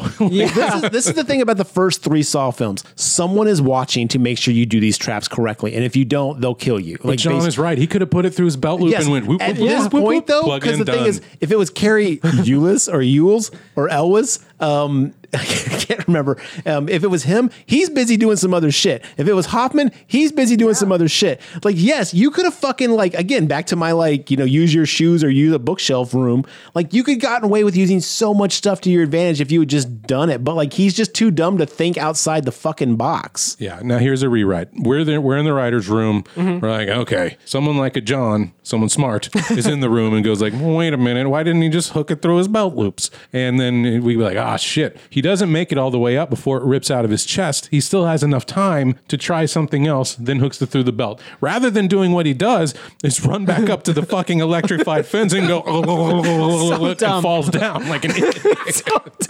Then at least he would have tried something useful. Or other rewrite idea, we can't have him suddenly be too bright. So he I don't think we're in any danger of that happening. We've established him to be an idiot. he puts the the hooks through his pecs and finds out that you can't pull your body weight up if you don't have fucking pectoral muscles, and so he can't.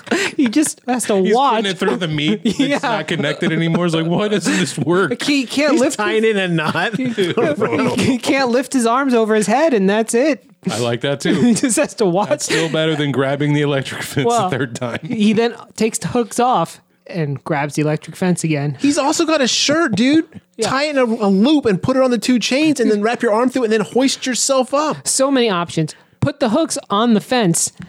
tear, just tear the Man, fence there are down. so And many- whip the cord to touch the chains, and everything's electrified. yeah. Listeners, as you can tell, Bobby fails. well, that's why we're rewriting the scene. He's so bad. He does. To your point, for a writer, he cannot think outside of the box. He's like Jigsaw is like, or the Well, he's Jigsaw not a voice- writer. He, he probably had a ghostwriter for this book, knowing Probably, Bobby. yeah. Uh, so Jigsaw tells him what to do, and he's like, "God, these are my only options. I better not put any creative thinking. Uh, up I go." Um, and so his, his he fails, and then I feel so bad for his wife because the platform she's on suddenly gets transformed into a It furnace. sinks down like about a foot, and then the the walls shoot up around it and make like a Sputnik style like satellite around her. And I was like, the first time I saw this, I was like, is he gonna launch her into space? Oh. I thought he was gonna launch this thing out the window. Why didn't they? That would have been so much better. So much saw in space. They would have like chicked two boxes off the, the fucking franchise That would have, list. uh, and then of course you have two kids, right? They're like, "Oh, look, a shooting star." And then so, but instead, this thing's just basically a cremation furnace, clings up around her, and then she, and then it starts heating up, fires on the outside, and she starts cooking alive inside this thing. And I, I will admit, this made me very uneasy. Like my stomach was so upset watching her like They did some- crispify in this. Some good makeup work. You can see her skin like starting to peel off, and, and, yeah. yeah. And then Bobby just drops to the floor and like curls up and is like, "Why?" And you're just like, "God damn it, Bobby!" So one of the differences with this one is that uh, Joyce has to be told about Bobby's lies. Like Right. this comes out while he's trying to hook himself in the pecs, and she's like, "Wait, you lied to me, but I loved you. We were married." And he's like, "I know, I suck." and they go on and on. But then, as Bobby's trying to get himself to the top to plug in the the cord, what exactly does that do? It just stops the trap. It's supposed to stop supposed the to stop trap. the track. He basically plugs in the power, which basically tells it, "Hey, don't go any further." Okay. So while he's doing that, she's the only one giving him positive encouragement. Go, Bobby. I believe in you. I, still love you, no matter can what. that." You're a good person. Right, person. because she knows. I will yell at him later. Right now, he needs to sort this shit out. Yeah.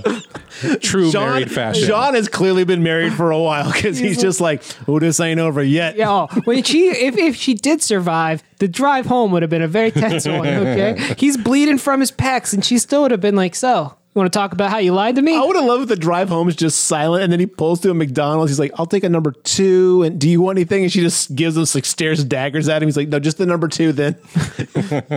Bobby loves his McDonald's. Yeah, the real test would have been having to ma- stay married after that.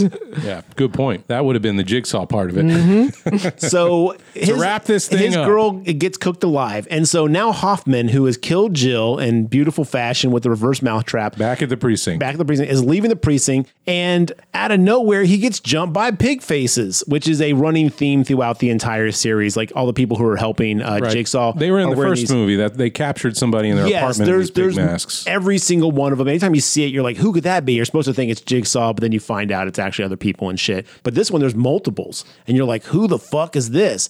And then Hoffman's on the ground, like you know, he got stabbed in the neck by something again. But this time it actually is effective because he's on the ground kind of begging for his life. And then the pig monster takes off his mask and it's Dr. Grant. Cary Elwes. He looks up and he's like, You. And he kind of looks down and he's like, You. And it's just like this moment of nonstop flashbacks where you now realize that.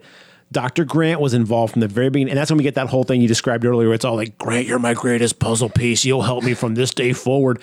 Which honestly was kind of a shock the first time you see it because after the first movie, he never shows up again. Cary Elwes' Right. character never shows up again. And it was because there was a contract dispute. There was like money dispute. Oh, really? And then it finally got settled and he agreed to come back for this one now- hmm. now that that had been worked out. So he agrees to come back. And that's why it's supposed to be a two parter. This was supposed to be the end of the first movie, this scene right here. And then the second movie was going to be the He continuation. takes of- over the jigsaw. Yes, how they're actually mm. like like there's supposed to be a whole like extra plot line with that or something like that. Hmm, okay. But um instead Hoffman like realizes like, oh my god, it was you from the beginning, you an OG dog. Then I, I guess Hoffman gets killed. Is that what happens? It happens? just fades Yeah. away, right? I think he dies from that neck wound. You, you got to think like, man, if you're getting stabbed in the neck twice in one day, like evaluate your fucking life choices, man. You're on the wrong path. Well, this is probably is this the same day his face was ripped open too? oh, probably. Or within At least the day before, yeah. He's had a bad couple of days. Yeah, absolutely.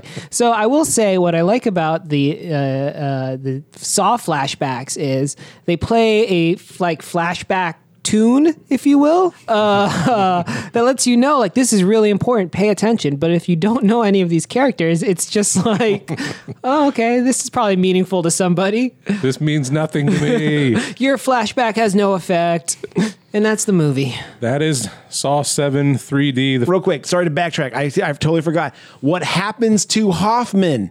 He basically looks up and Oh. the Ho- uh, Cary Elwes takes Hoffman to the original Saw room Oh, where Cary yeah. sawed off his foot, and the corpse of the other dude from the very first movie is still in there rotting away. and his foot. I love that they showed his foot. Yeah, Yeah. Cary Ellis' foot is still in there. He basically changed Ho- chains Hoffman in there, and Hoffman goes for the the saw. He's like Hoffman's ready to cut his leg off. Like Hoffman's like, I'm good with this game. Let's go, bro.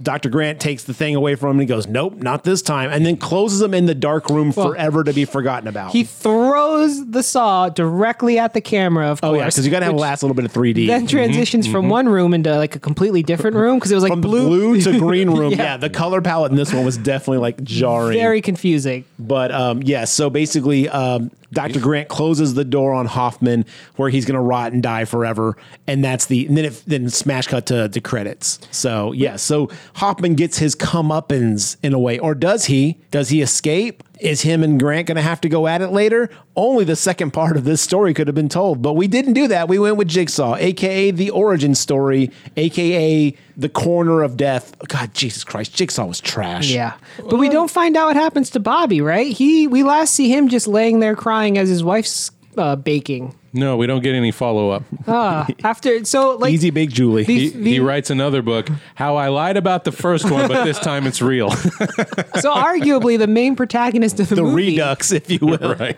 doesn't have an ending to his story. None of them have endings to their story. Everything is left as open ended, and I think that's because there was supposed to be a second Ah. film. But again, you knew the thing is when six didn't do well, they cut it down to one movie. Writers at that point, you know, Mm-hmm. maybe wrap these motherfuckers up. But these numbers don't Oh, agree with that statement, though. Bobby and Hoffman were now chained in the room together. That would've been a la interesting. one, That would have been interesting if Bobby, but Bobby survived his task. So, but not successfully. I would argue. but what is? Well, how do you define success? Not these having all my friends and wife killed.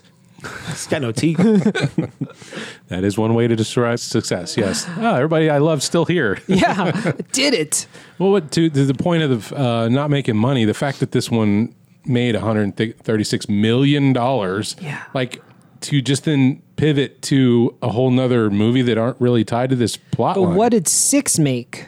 Because they're saying they made this decision after six. Yeah, six didn't do as well as they thought it would, or something like that. It didn't turn the profit it was supposed to. So therefore, So maybe it bounced back with seven. or they were like, cut this one down. was far lower. 11 million budget made 68 million. there you go. That's probably why they were like the the return on investment is not insanely massive like the previous Okay, ones. then do you think we're seeing the blow up of the 3D aspect? Is that what got it up into the Yeah. 130 million? I mean, this movie came out right when I was obviously well into adulthood. I don't remember Saw Seven being a cultural phenomenon, but it made a ton of money. overseas. Um, let me see if I can find it real quick.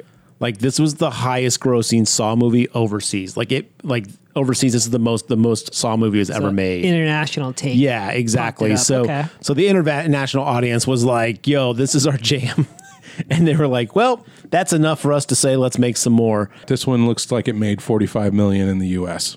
That's- and the That's rest kinda of the money was worldwide. Yeah, So, it's pretty low. That seems right because yeah, I don't remember like being like, oh, saw seven, let's rush out and go see it. I stopped after two. I Yeah. watched like I think I watched three on home video and was like, I'm done. I don't need any more. I Honestly, never was one a- through three is worth it.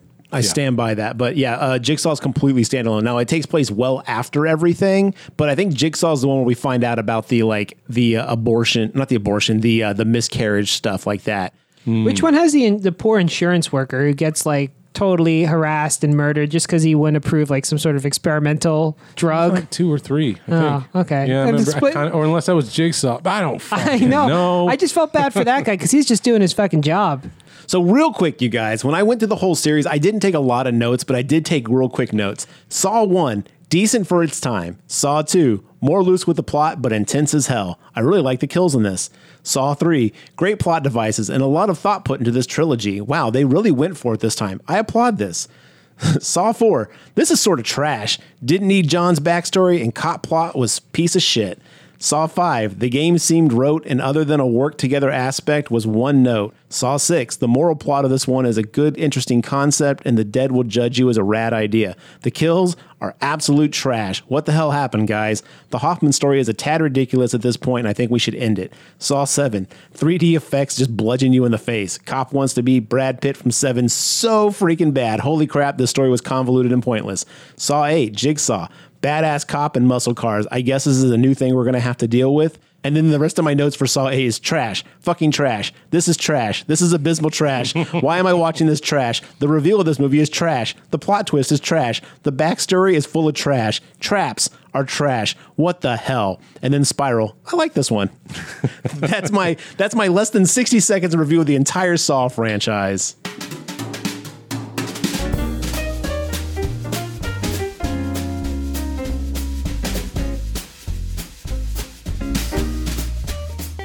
Um, okay, recommendation time. Are we recommending this film? A being a good film and B being fun. As a perspective of someone who barely remembers the Saw franchise, I'm going to say no to both. It is certainly, certainly not a good film. It is not even, and it is, a, it is not a fun film. It was kind of tedious to go through. Like, there's more enjoyable to watch Saw films if you're just looking for Saw, like a Saw movie to watch than this one. My vote, no to both. The plot, if you have no concept of the previous franchise, the plot is so convoluted and messed up that it's not even worth trying to figure it out. And the the plot device in this, like I like the concept of like, oh, you were faking it. That's so weak sauce compared to everything else you got to suffer through. I would also not recommend it, but the second viewing, I had a little better time with it, mostly because I was trying to remember the plot. I was like, oh, yeah, that. Oh, yeah, that. Wait a minute. You were Oh, working yeah, your that. core out. right. Um, the traps, like John said, aren't the best of the franchise. There's much better stuff going on in one through three for sure. Yeah, I'd avoid it. But now, Even five was more entertaining. Five had some cool, like four and five had some really cool like deaths. At least they still had like really unique, fun deaths. yeah, I, I always go back to the one where they have to razor blade through their finger webbings and fill up and fill up enough blood in a jar to turn the machine off. That's so. Well, I was thinking of the one where she has the, the two people have to cut off literally a pound of flesh. Yeah. That one is That's one of tough, the early too. like intro kills from one of the movies. Yeah. I am curious what this one's like in 3D though. To experience it in 3D, I uh, d is that a, an option? Like, I wonder if they sell a 3D version. I bet it's equally bad, except now you'll get a headache as well. Probably so. All right, so that's going to do it for this one. Three thumbs downs on fun and being good. It's not. so uh, we're going to have another one next week. We're going to give you double content all November. If it gets to be quadruple content because we're doing four episodes for the entire month. Oh, we usually do two a month, and we're doing four. So it's Oh, I see. Okay, your, Double ma- your math adds up. I'm an idiot. So next week we got another one on the slate based on its score. We're doing the Final Destination, but it's not. Yes. Spoilers. Spoiler alert, John. Yeah, it's at best a final destination. and now they've announced another one. It's even less of a final destination. like an intermediate destination. it's a it's a it's a rest stop. It's a rest stop on the way to the final destination. We'll tune in next week and we'll have that one. Listeners, have you seen Saw 3D? Are you a fan of the gore? Do you think it's fun? Let us know in our comments section on uh, Twitter. But uh, tune in next week for the final destination. See you then.